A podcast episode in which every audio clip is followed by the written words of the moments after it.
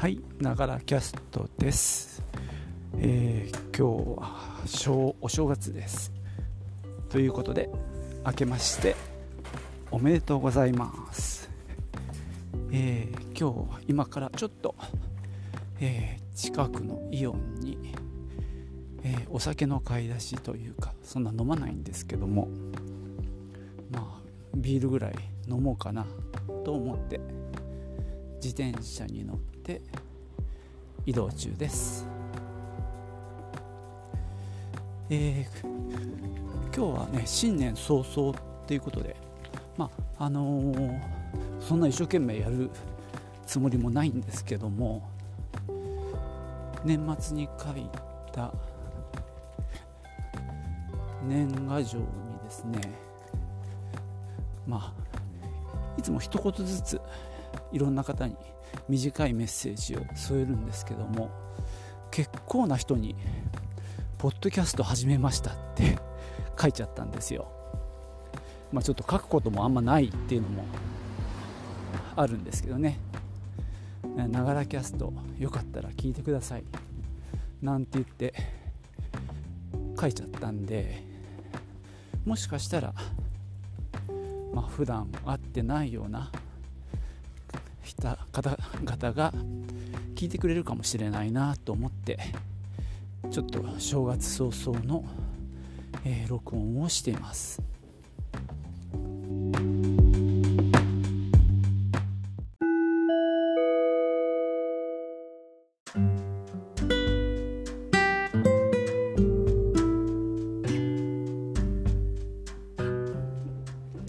さていやまた坂だ。よいしょ。降ります。よいしょ。えー、今日はそんなことでですね。まあ知り合いの方々にまあちょっとお会いしてない方々に、まあ、近況をちょっとお知らせしようかなと思ってます。まあ去年2019年ですが、まあ、どんなことがあったか個人的にですね振り返ってみようと思います。去年はね結構自分の体調を崩した年で、えー2月にですね、まあ、ちょっと腹痛で入院しました。まあ近くにっていうか職場のそばにある胃腸科さんに、えー行ってほんでそこからもう至急緊急でまあ大きな総合病院の方に行きまして、まあ、タクシーに乗って行きましてで、まあ、そのまま入院になりました。まあ腹痛結構痛かったんですけども。でその後しばらく絶食で様子を見て。で最終的には痛みも引いて。で食上げですね。だんだんおかゆをご飯の量米の量が増えていって。まあ普通のご飯に戻って。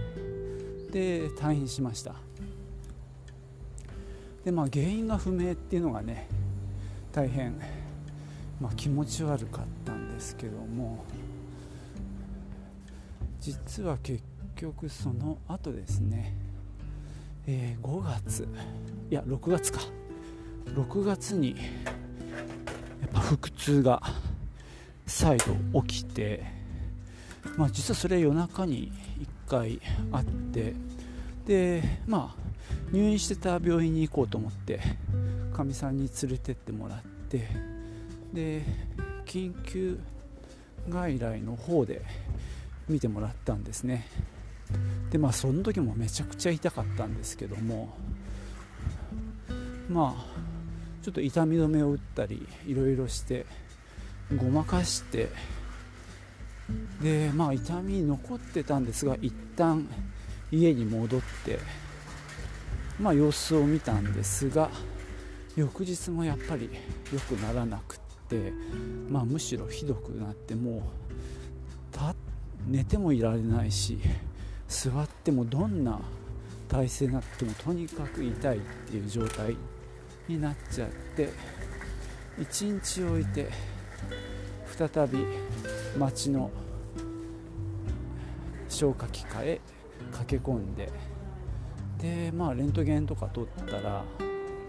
まあこれはイレウスだ、まあ、イレウスって腸閉塞の典型的な状態になってたもんですからまたすぐに総合病院の方に行ってまあそういう金曜日の夜でしたね。行ってもうそのまま、えー、診察してもらって、まあ、レントゲンとか、まあ、再度取り直してもうそのまま手術ということになりました。もうこっちは痛くて痛くてどうしようもないんでねもう手術でも何でもしてくれっていう感じでしたけどね。でまあ本当に映画やテレビで見るような手術室に運ばれてでもう意識を失ってでまあ目が覚めたら手術は終わってた。でまあそれから、えー、しばらく入院生活が続いて、まあ、無事退院となりました。まあ、何だったかっていうのはね、まああのー、これちょっと話が長くなるんでちょっととりあえずイオンに着いたので一回ここで終わります。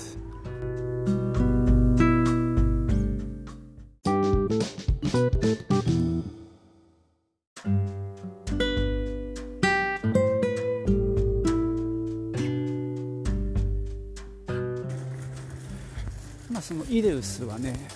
えー、っと公約性って呼ばれるタイプでちょっと珍しいんですけども、まあ、よくわかんないんですがお腹の中に紐状のものができててそれがまあ輪っかのようなものを作っててその輪っかに自分の腸がこうするってなんていうか入り込んじゃってそれでまあなんだよまあそういう物理的に詰まった状態になってしまったのが、まあ、原因だそうです。なのでまあその紐をチョキンチョキンと切ってまあそのもうパンパンに張ってた腸をまあなんだろう普通の状態に戻してまあ一件落着。でまあこれがね金曜日の夜にやってもらえたから良かったんですがまあもしね土日なんて置いてたらまあ腸も壊死してるというか、まあ、切らなきゃいけない切ってつなげるみたいな手術に、まあ、なりかねなかったんで、まあ、そういう意味では不幸中の幸いでしたね、まあ、金曜日の夜、まあね、定時は過ぎてたんですけども、まあ、その時いらっしゃった先生方が執刀してくださったんで、まあ、無事なんとかなりました。まあ、その紐の話はもう僕もびっくりしたんですけども、まあ、聞いてみると、まあ、皆さんというか、まあ、結構おなかの中にあるみたいですね。まあそういった紐状のものが、まあ、なぜか知らないができてるみたいなことがあるみたいでまあそれがたまたま輪っかみたいになってでたまたまそこに腸が入り込むみたいな、まあ、偶然に偶然が重なって、まあ、今回のようなことが起きたらしいです。でまあ今回そこの部分は紐は切ったんでいいんですけどもまあ他にないかってまあ先生に聞いたんですがいやないとは言えないと。あるかもしれない。まあお腹開けたからって言って全部見てるわけじゃないんで先生方もね。だからまああるかもしれないけどあったとしても何も起きないことだってある。しまあなんかまた運が悪ければまた何かトラブることもある。っていうまあ本当によくわからないことなんですが結局のところまあ考えてもしょうがないなというかもうこれ全ては運です。ということで割り切りましてまああれこれ考えても仕方がないんでまあこれは天に任せるというスタンスで、まあ、今は暮らしてますまあ今日は富士山が綺麗に見えてますね。ちょっと雲はかかってますけども山頂の方は白く見えてます。まあ新年にはふさわしい大変まああったかいあったかいっていうかまあ普通よりはあったかめの陽気ですね。まあそんな感じで体調崩してまあその後ね9月の誕生日前後から耳鳴りが起きましてまあそれは今も実は継続中なんですけどもまあ両方の耳でまあホワイトノイズよりはもうちょっと高めというか、えー、広域のちょっとシャーっていうかちょっと虫の音よりははちょっとはっきり聞こえしすぎるんですけどもチャーっていう感じのまあ音が実は両耳で聞こえてます。まあこれもね突発性難聴とかじゃ困るなと思って耳鼻科に行ったりしてまあ検査もしたんですけどもまあ聴力は問題なかったです。まあ実は2件行ったんですけども耳鼻科に。まあ2件目の方が丁寧な測定をしてもらったんですけどもまあ、そこでも問題なくて、まあ、むしろ年で考えあおはようございます。あおめでとうございます。またよろしくお願いします。またまたよろしくなんて言ってたけどえっ、ともう帰ってきました。なんでまあそれも最初はかなりストレスだったんですけど耳鳴りもまあ今は結構慣れちゃったんでまあほぼ気にならない感じにはなってるんで、まあ、それはまあ良かったっていくべきでしょうねこれはね、まあ、それほど苦痛ではなくなってるんでまあこれはなんとかまた付き合っていこうかなと思います。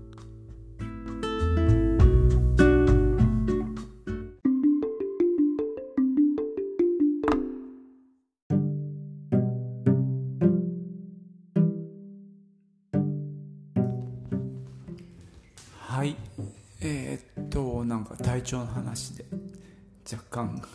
あれだ残念な話だったんですが、えー、次は仕事絡み絡みでどうだったかっていう話なんですね、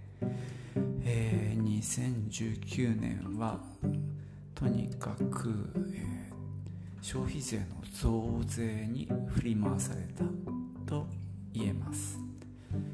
まあその消費税8%から10%に上げるためにまああの通販とかまあいろんなところで使っている、まあ、店の基幹システム、まあ、これはパッケージ版に近いんですけども、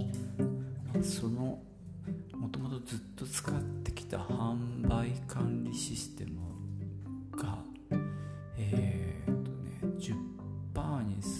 めにまあもちろんバージョンアップしなきゃいけなかったんですけども、えー、顧客管理の方のシステムが、えー、開発をもう終えてまして本当はね顧客管理と販売管理を同時にまあ最新型に上げれば何の問題もなかったんですが販売側はね、えー、と最新のものにアップグレードしてるんですができるんですけども顧客の方がもう開発中してるんで上げられないっていう状況でまあ何年も実はその状況が続いていてどうするかっていうところでねまあ結局結論としては他のまあソフトに乗り換えたんですよ。まあ、これがなかなかに大変で。で、まあ、10月の消費税を上げる前にもその新しい方に引っ越しを済ませてから、まあ、10月1日を迎えないといけないんで、まあ、9月には、まあ、引っ越しを完了させようと思ってまあ実際にはそれもギリギリなんで本来はねもっと前に移行するつもりだった、かなかこれが大変で、まあ、データの形式とかはねみんな違うんで。そういうマスターデータ、まあ、顧客マスター商品マスター、そういったマスターデータ移行するにしてもまあね、項目の数も違えば、まあ、似たようなソフトではあるんですけどもまあなんだろう項目の割り付け方が違う。まあなんだろう例えば商品マスターで言えば内税外税非課税みたいなこう課税区分があったとしてまあ今までのソフトだったらなんだろう例えば内税が0外税が1非課税が2みたいな012っていう並びが新しいのだと0を使わずに123になってたみたいな感じでこういろんなところの細かいところでその設定が違うんで、まあ、そういったものを整理しながら、まあ、データの移行の準備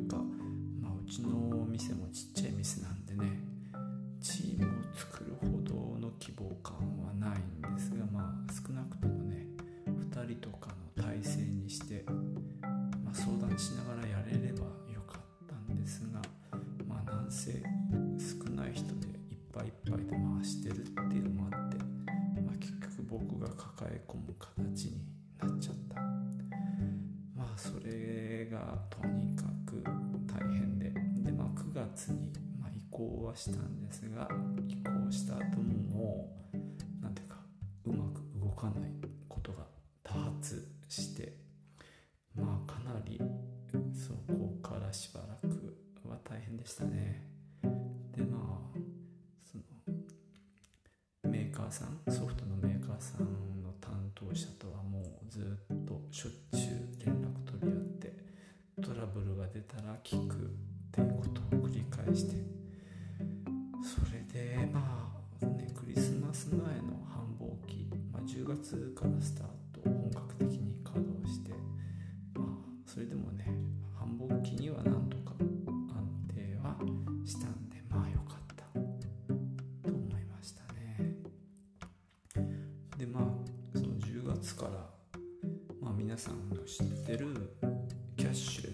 消費者還元事業っていうのが始まる、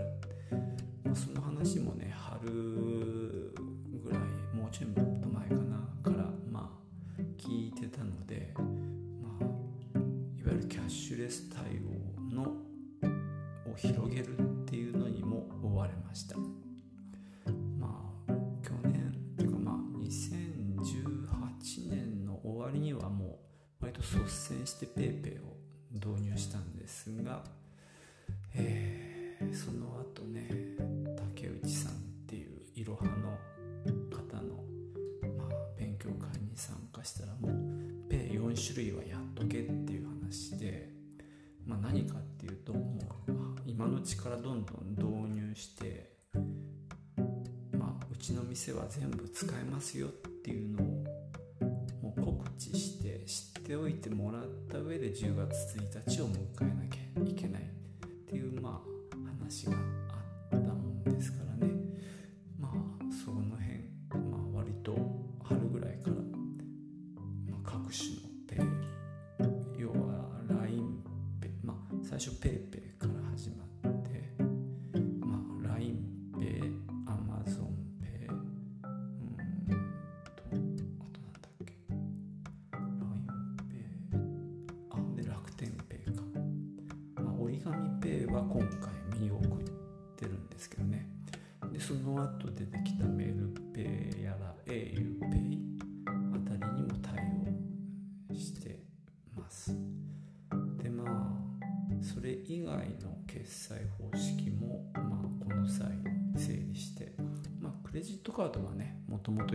から OK だったんですが電子マネーもやろうかなと思ってじゃあ電子マネーどこでやるんだ？でまあデビットカードもこの際入れたいとかっていうと、まあ、その辺りを導入するパターンが何種類かありまして、まあ、その中のどれがうちにとって、まあ、自社にとって、まあ、得なのかっていうとの検討もなかなか大変でした。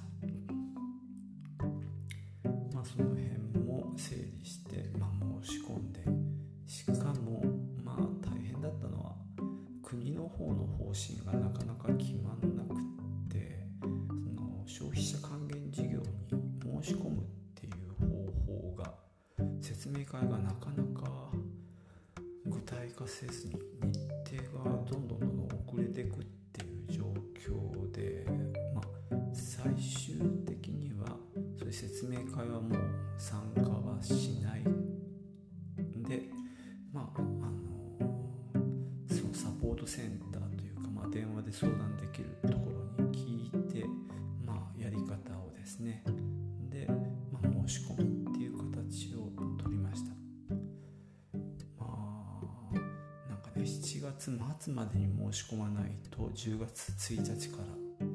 おなんていうか参加できないっていう話だったんですが、まあ、気づいて準備始めたのが7月半ば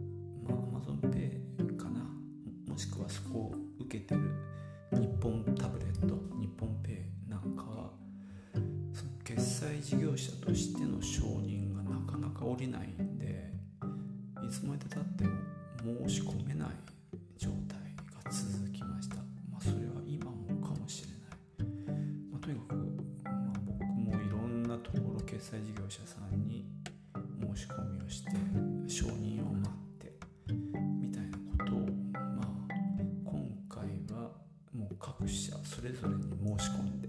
たもんですからね。まあ PayPay はじめ、まあ、クレジットカード会社もそうですし、まあ、各種 Pay 関係に申し込みをしてっていうような流れで本当なんていうか本当にね事業者さんのスタートの結果遅かったんでね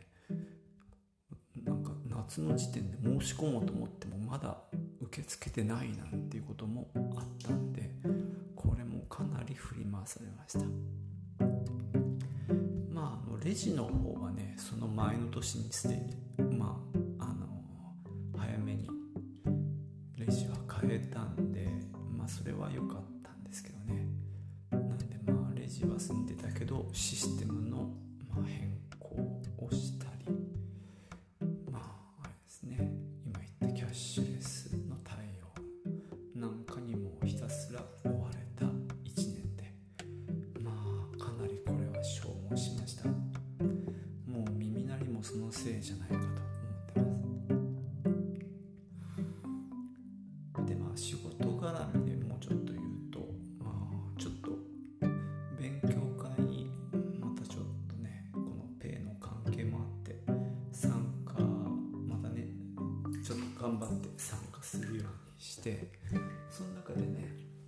補助金やら助成金やらの情報も入って、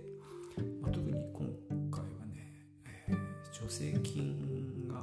結構いいかもしれないっていうこともあって秋以降はちょっと助成金の方も動きました。まあこれもなんだろう内容を決めて見積もりを取ってで相見積もりも取っての申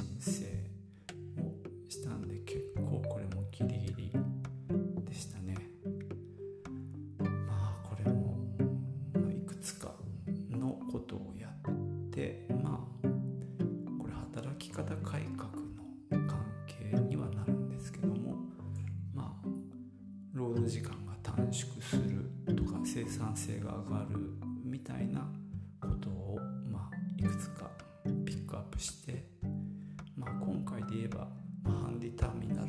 を導入して検品とか棚卸しの、まあ、時間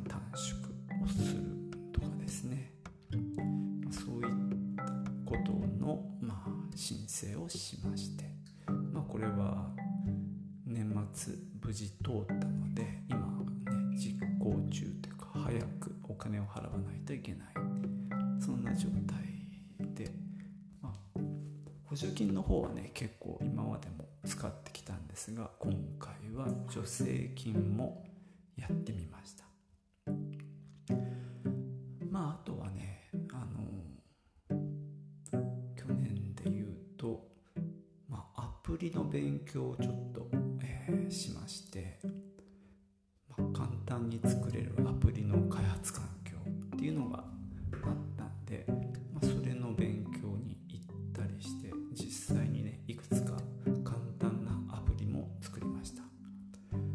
はねあの知らない人が多いと思うんですが MIT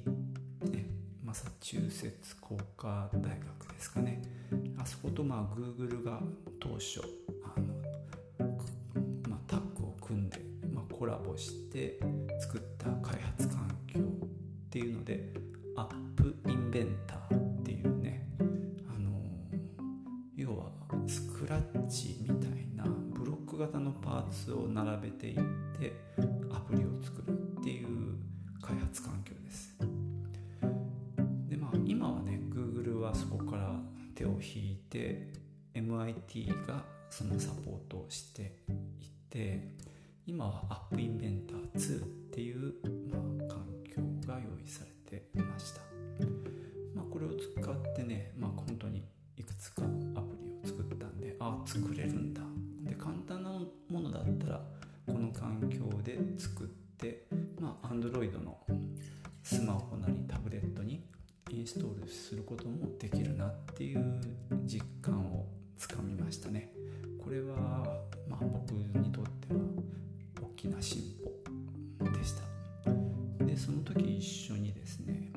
ベリーパイも触りました。これもね僕にとっては初めての体験で、うん、これ意外に面白いな。まあセンサー、まあ、パソコンですよね。ラズベリーパイってちっちゃな。パソコンに、まあ LED をつけて光らせたりあるいは温度センサーで温度を読み取ったり。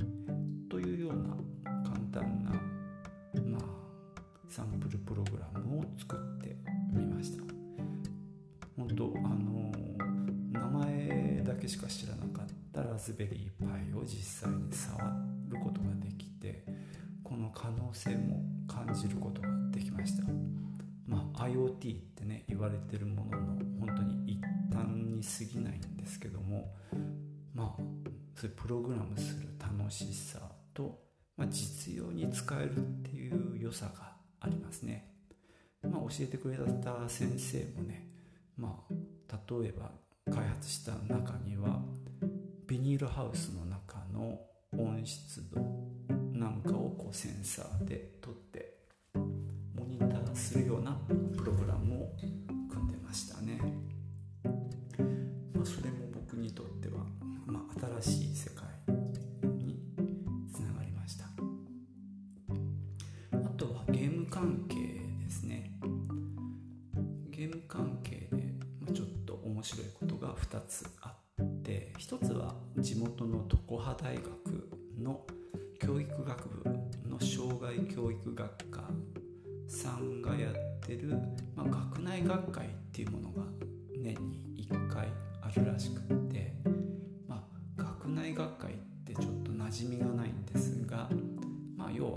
生さんが学会員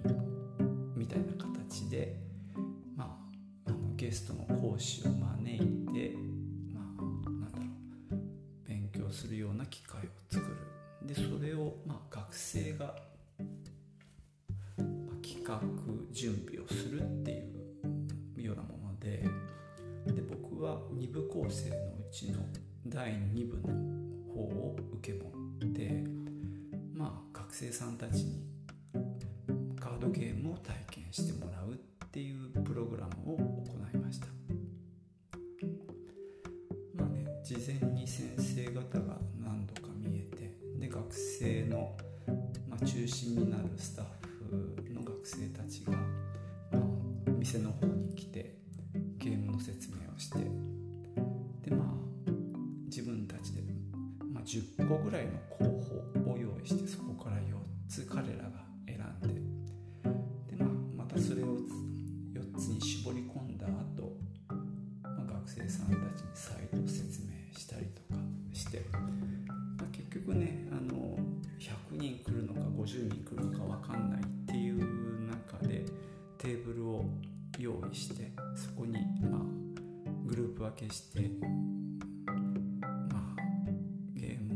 2つぐらい体験してもらおうっていうような回でしたね、ま、各テーブルに学生さんがついてそこでゲームの説明をする。でまあそこで遊び終わったグループはまた別のテーブルに行ってもう一つのゲームを体験する。でまあその回の最初に僕の方からまあゲームとコミュニケーションについて話をしました。まあそんな感じでなんかね学科長障害教育学科の長兼教育学部の学部長の方もいらっしゃったりしていろんな先生もそこに同席していただいてまあボードゲームやカードゲームの面白さを実感してもらえたのが大変良かったです。で学生さんたちもね終わった後の感想の中でこういろいろ使えるようなイメージ、まあ、彼らは障害教育なのでまあ教員を目指す人もいればまあなんだろう例えば児童館とかあるいは高齢者とかいろんなところの現場に将来的にはねこで仕事をする人たちなので、まあ、彼らがねこういうカードゲームなんかをそういった現場で活用してくれるようなイメージを持ってくれたっていうのは本当に良かったですね。でもう一つのゲーム関連で言うと、まあ、僕が研究しているゲーム作家のアレックス・ランドルフのことで、まあ、面白い動きがありました、まあね、ランドルフの日本滞在時、まあ、彼は60年代から70年代初頭にかけて日本で将棋の勉強してたんですけどね。その頃のことを調べてるっていう人がいましてで、まあ、橿原の考古学研究所の方なんですけどもその方からオファーがありましてアレックス・ランドルフの、まあ、生涯についてあの研究者の方々と一緒に、まあ、話をする機会がありました、まあ、なかなかこれもね僕以外にランドルフについて興味を持っている日本人がいるっていうのは本当に驚きで。でまああのランドルフさんと親交のあった、えー、トゥルーリさんも一緒に、阪へ行ってまあ午後から半日ですね話をしたりでまあ会場になった大阪商業大学のアミューズメント産業研究所っていうところを、まあ、使って、まあ、そこの方も共同研究者にいたもんですからね。でまあそこの展示を見せてもらったりあと貴重な資料室なんかも見せてもらいました。これめちゃくちゃ面白い資料がいっぱいありましたね。古いドイツゲームやらなんだろう。本当にウォーゲーム関係なんですかね。僕も知らないようなものがいっぱいあって、まあ、こういうゲームを資料として持ってる大学っていうのは本当ないんじゃないかなって思うような、まあ、充実したコレクションも見せてもらいました、まあ、そこではですねまあ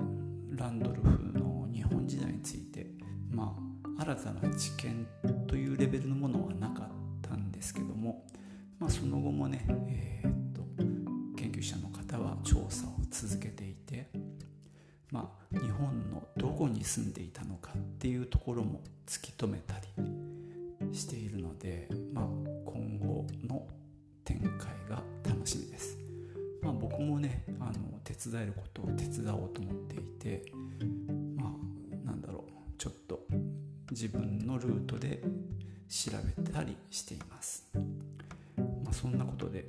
実はねランドルフさんに関して言うと2022年が100歳の年に当たるのでそれに向けてちょっと何か日本でもお祝いするようなイベントをしたいなと思っています。まあそんな2019年。